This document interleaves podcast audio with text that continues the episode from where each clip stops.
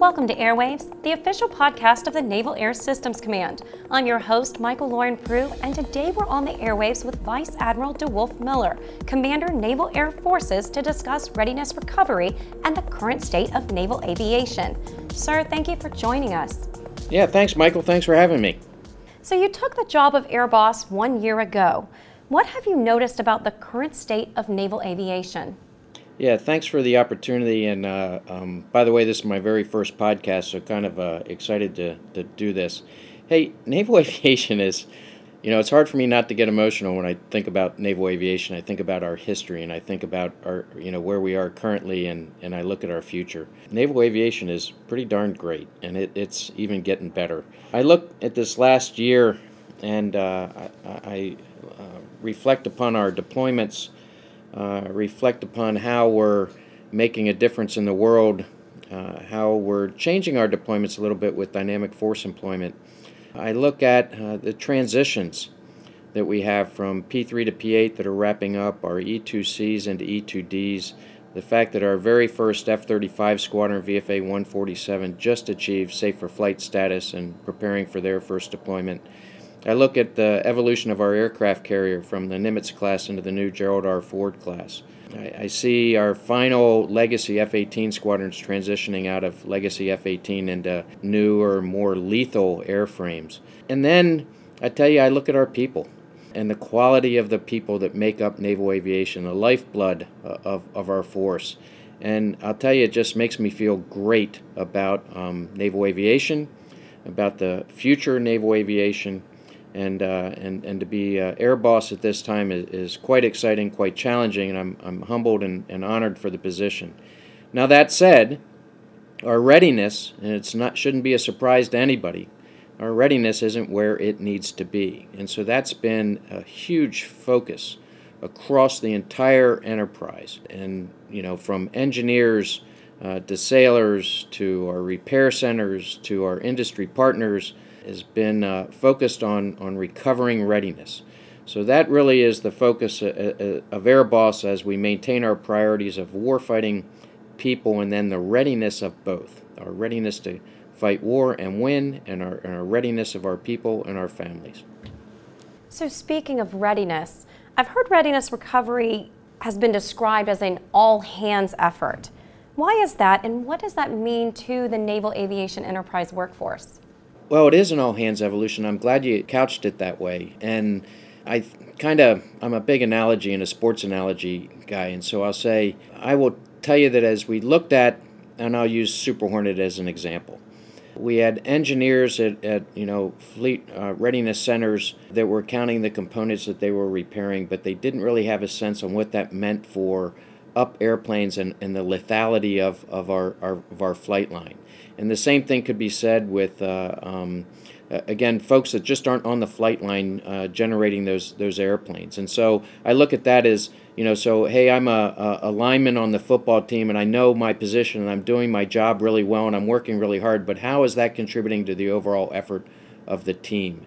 And so this year, we've spent an awful lot of time working on the alignment of all of our activities and then the understanding of how what I'm doing on a daily basis, you know, each single person within the enterprise, how what they're doing on a, on a daily basis contributes towards, for example, in Super Hornet achieving 341 mission capable lethal airplanes that can fight and win tonight. And so, so that's where we talk about it being a an all hands effort. And then, really, once we achieve that uh, alignment of message, that single sense of purpose then we need to instill that sense of urgency. And so that we understand that not only do we need to do our jobs well, we understand how doing our jobs contributes to the overall gains in naval aviation and our Navy writ large, but we're also getting that sense of urgency to make sure that we're moving out with a, a sense of purpose that is making a difference. Sir, I really like that football analogy. Know your position and how you contribute to the team. So, what would you say will enable readiness recovery? I think part of it is having clear expectations and communication, making sure that everybody's aligned and we all know that this is what the team is playing for and what we're trying to achieve. But then the other part, and I'll tell you, a lot of my visits and boots on ground uh, events uh, is where all of a sudden we find, uh, we discover uh, that somebody, boy, if they just had this one tool or they just had this one piece of gear, their job would be made easier and they'd be more effective in their in, in what they do. And so that communication, the elevating of barriers, or not suffering in silence, if you will, saying, hey, that if I just had this one, you know, widget or whatever it is, I'd, I'd be more effective or I could do my job better. So uh, I think a lot of the enablers are just communication, clear lines of, of, expectations, knowing that we all have the same goal, and then we're, we're, we're working towards that together. So I guess I'd sum it up by just saying teamwork. So in a recent air plan, you said to say we're working towards readiness is one thing, to show it is another. Having a plan, then regularly checking our performance against it is the best way to get us to where we need to be. So, how are we going to track and check our progress? Man, I'll tell you, it's like we're reading each other's minds. I'm going to use another analogy. This gets into plan to perform, you know, performance to plan. And uh, so let's say I'm studying for an exam, or I want to lose weight, or pick a goal that, that you've had is this year's resolution the same as last year's resolution? Have, have we are we just admiring you know problems and issues, or are we doing something about it? So I, I like to use the losing weight thing, and so hey, I want to lose ten pounds. Okay, Roger that. I want to do something. Now, what am I doing about it? Okay, so I'm going to go to the gym, you know, three times a week, and then I'm going to measure how I'm doing and I'm gonna and guess what? Three times a week isn't hacking it. I'm not I'm not on my my plan here, so that means maybe I need to adjust my diet and go four times a week. And so it, that's part of being a learning organization. I'm going to set a plan. I'm going to measure my performance to that plan, and then I'm going to learn and adjust the plan as we go so that we achieve that goal. And so what we're doing is it's a drumbeat of how we take a look at everything from what we're doing at our squadrons, what we're doing in supply, what we're doing at our FRCs. We have plans at every single one of those areas, and then we're measuring our performance to that plan, and then we're adjusting and learning as we go. And so that's why it kind of gets into your previous question about all hands effort. Well, it's all hands, roger that. We're all aligned, roger that. But are we working smartly? Do we have a plan for what we're doing and are we learning as we go? And so that's the performance to plan. The other thing that we're we've done uh, across the performance to plan, not just developing the plans themselves and measuring ourselves against it, but we've we've tried to set ourselves up for success by including and adopting data analytics to help underpin the decisions that we make. Because what we'll find is some efforts will uh, be more fruitful than others when it comes to readiness recovery. So we want to make sure that we're pulling on the right levers and that we're applying the proper focus in the right areas so that we're getting the maximum gain uh, of our readiness time and, and, dollars. So, sir, switching gears just slightly, what is SECNAV's Naval Sustainment System initiative, and how is naval aviation leading the effort? Another great question. So, Naval Sustainment System is going to eventually be just how, how we do business. But what it is and what we're doing is we're really leveraging uh, best practices from commercial industry and we're applying it across what I'm going to call pillars. We have six pillars that we're focusing our efforts on. Well, those pillars are broken out into a surge pillar, which is looking at hey, these are airplanes that just need, you know, one, two more parts or one more engineering disposition or something like that to quickly get them back into a flying status. We have the uh, FRC reform pillar, and that again is looking at our AIMDs and, and our depots. We have a organizational level reform pillar, and that's looking at our squadrons and our wings. We have a supply chain reform pillar, looking at the entire supply chain the health of the supply chain, the expedience and the urgency uh, of, of what we're able to do from a supply chain, and that's looking not just at at, at new parts, but it's also looking at all the piece parts that work with uh, DLA. And engineering reform is the, the fifth pillar, and the sixth one is the governance. So, kind of as we go forward, how are we going to reorganize ourselves such that we're improving? And so, our goal is hey, uh, once all this this gets up and running, and, and we've we've migrated all these best practices throughout naval aviation, it won't be a development anymore. This will just be kind of how we how we do business. So, why is the Super Hornet fleet the focus of the initial NSS effort? Two reasons. One, the Super Hornet fleet is probably, when you're looking at the state of readiness, they're the ones that are probably in the worst shape. They're also the ones that contribute most greatly to our lethality. And it's not just Super Hornets. Secretary Mattis came out with a directive a, a while back um, asking all the services, the Air Force, Navy, the Marine Corps, that our lethal platforms, our strike fighters, that they achieve an 80% mission capable rate across the force amongst all of our squadrons. And so that's part of the reason why, but we were already started on this initiative prior to that, but it was good that it's now recognized and we have top cover senior leadership interest in, in that readiness. But primarily it was because our, our strike fighters have been the ones that have been really, they have a quite a high op tempo and have had so for the last 17 years. Budgets have not been predictable, but the big thing is that Super Hornets is where we're focusing our efforts and the uh, initially, and the idea is uh, all the benefits that come with fixing Super Hornet will then migrate very rapidly into all of our other uh, type model series.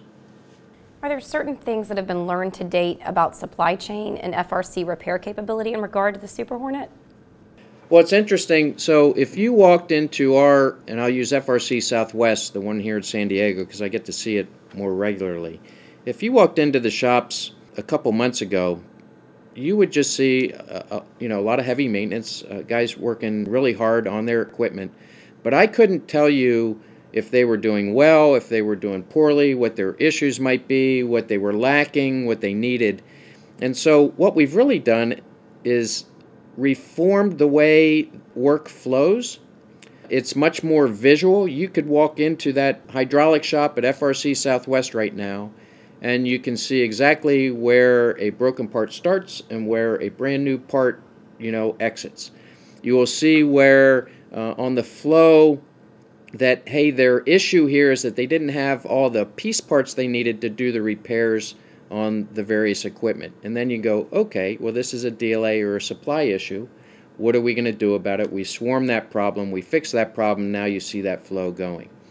Now you move over to the landing gear shop and you can see the exact same thing there but you'll see a different barrier or a different impediment that again we can swarm and fix and start improving. And we've already seen a 50% reduction in turnaround time in the two shops that we've go, went ahead and reformed. And that's making a big difference out on our flight line. And so that's what gives me a great hope as I look at our performance to plan, which is kind of, if you will, how we go about business, the naval sustainment strategy, which is going to reform how we do our business. And all of it's going to contribute to greater readiness across all of naval aviation such that, hey, we're not just winning today, but we're winning well into the future. When it comes to readiness recovery and naval sustainment, why must we act with urgency?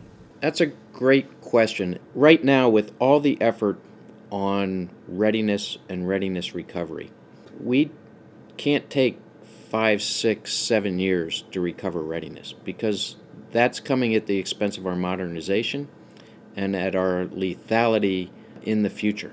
So we need to minimize our vulnerability by recovering readiness as rapidly as possible so that the dollars that we're putting into readiness now absolutely contribute towards readiness. And then once we achieve that and sustain it, then we can start spending our money more smartly on other things that make naval aviation and our Navy great. And the other part on that sense of urgency is, you know, we don't always get to pick and choose the place and time of our uh, conflicts and, and our battles. And so, because we're not where we need to be, we absolutely need to send, you know, if you will, change behaviors to give ourselves a little extra push to provide that sense of urgency because you just never know what the world is gonna gonna bring us. You mentioned changing behaviors. If we do that, what is the impact going to be on the warfighter? I started off by talking about the quality of our people. Our, our people are absolutely uh, amazing. And my job to man, train, and equip deployable, combat ready naval aviation forces that win in combat uh, means that we need to provide our warfighters, our sailors, our air crew, with the best training and the best equipment possible. We need to do it with a sense of urgency such that they have what they need as soon as possible. What it means for the warfighter is that they are going to continue to operate at high levels. They're going to continue to make a difference in the world. They're going to come to work every day knowing that they have what they need to succeed and that what they do absolutely makes a difference. But I'll tell you, when you look at what naval aviation and our Navy is doing around the world, when you look at a resurgent threat and you look at our role in national and world security, uh, you got to feel pretty darn good about where we are and what we're doing. So, our job, and when we talk readiness and readiness recovery, is saying, yeah, we're where we are, but boy, we could be better, and we need to be better. And so, that's the passion that, you know, I approach this business with. And again, I'm just proud and honored to be a part of it. And I think Naval Aviation is doing a fantastic job of doing what we do. Well, sir, I appreciate you joining us today to talk readiness recovery and the current state of naval aviation. And that's it for this edition of Airwaves. Thanks for listening.